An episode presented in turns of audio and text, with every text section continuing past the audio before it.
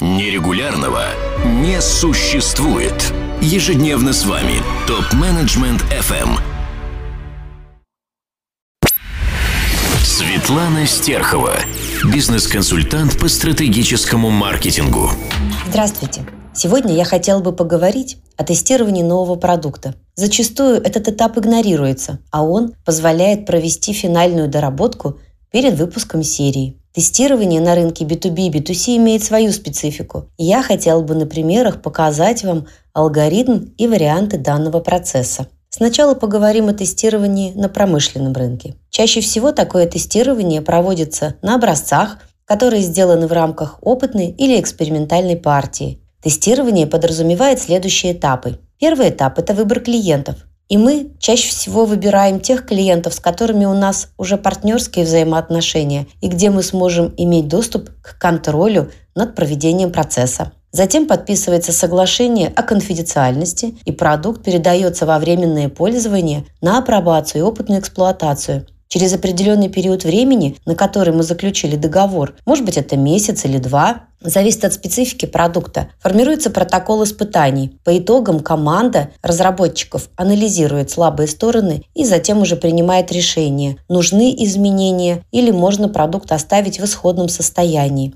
Если принимаются изменения, то они делаются до перевода на серийное производство. По договору, если клиенту продукт понравился, мы можем его оставить на условиях лизинга или кредита, или даже полной оплаты, но на более выгодных условиях за то, что компания помогала нам проводить эти испытания. Приведу пример тестирования прибора для электрохимической активации воды, который используется в медицинских учреждениях для дезинфекции поверхностей. В результате электрохимической активации вода приобретает обеззараживающие свойства и дает высокую эффективность по удалению бактерий, вирусов, грибов, а также не вызывает привыкания, а еще не требует применения других средств. Мы проводили апробацию в 15 медицинских учреждений. Основной пользователь – это санитарки, чаще всего дамы преклонного, пожилого возраста. По истечении двух недель эксплуатации была организована проверка приборов и то, как они эксплуатируются. И мы увидели следующую картину. Санитарки используют не наш прибор, а хлорные таблетки. Прибор висит на стене, чистый и нетронутый. На вопрос, а почему они проводят дезинфекцию не нашим прибором, а хлор содержащими средствами, ответ был следующий. Да боимся прибор сломать. А вдруг нажмем не туда, разобраться сложно, а может кнопки перепутаем. К слову сказать, там было всего две кнопки – включить и выключить. Мало того, эксплуатация Комплектация прибора была простым вариантом. Но все равно две кнопки смущали пожилых сотрудниц. И в результате компании было принято решение переделать конструкцию с тем, чтобы кнопка была одна. Один раз нажал «включил», второй раз нажал «выключил», чтобы снять сопротивление при использовании и опасения медицинских работников при эксплуатации данного оборудования.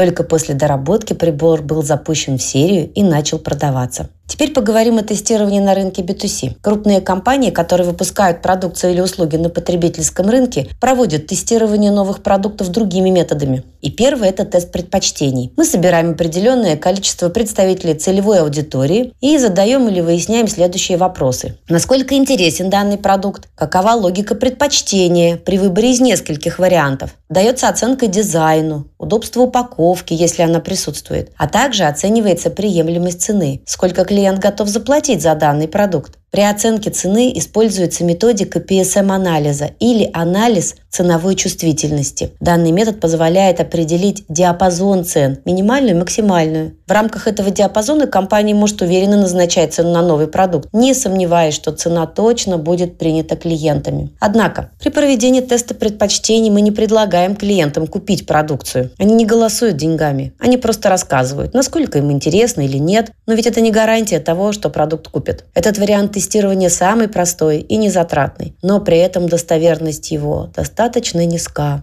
Именно поэтому есть еще два варианта. И один из них – это расширенный полевой тест. Основные этапы данного тестирования. Первое, мы выбираем, конечно же, группу потребителей из целевой аудитории, репрезентативную выборку. Подписываем соглашение о конфиденциальности, и продукт передается в пользование на определенный период, например, две недели или месяц. Затем, по итогам, клиентам предлагается анкета с перекрестными вопросами. К слову сказать, этих вопросов может быть до 600, и время заполнения занимает очень много. Но вопросы перекрестные, и они нужны для того, чтобы выяснить действительное отношение к этому продукту и определить сильные и слабые стороны. По итогам выявленных слабых сторон мы имеем возможность провести корректировку до выхода на серийное производство и вывода продукта на рынок. Расширенный полевой тест еще называют тест в условиях естественного потребления. То есть человек живет обычной жизнью и потребляет наш продукт. И потом может четко дать ответ, насколько ему это комфортно, целесообразно, необходимо. Так тестируют продукты питания, бытовую технику, электроинструмент, товары для детей, ну и так далее.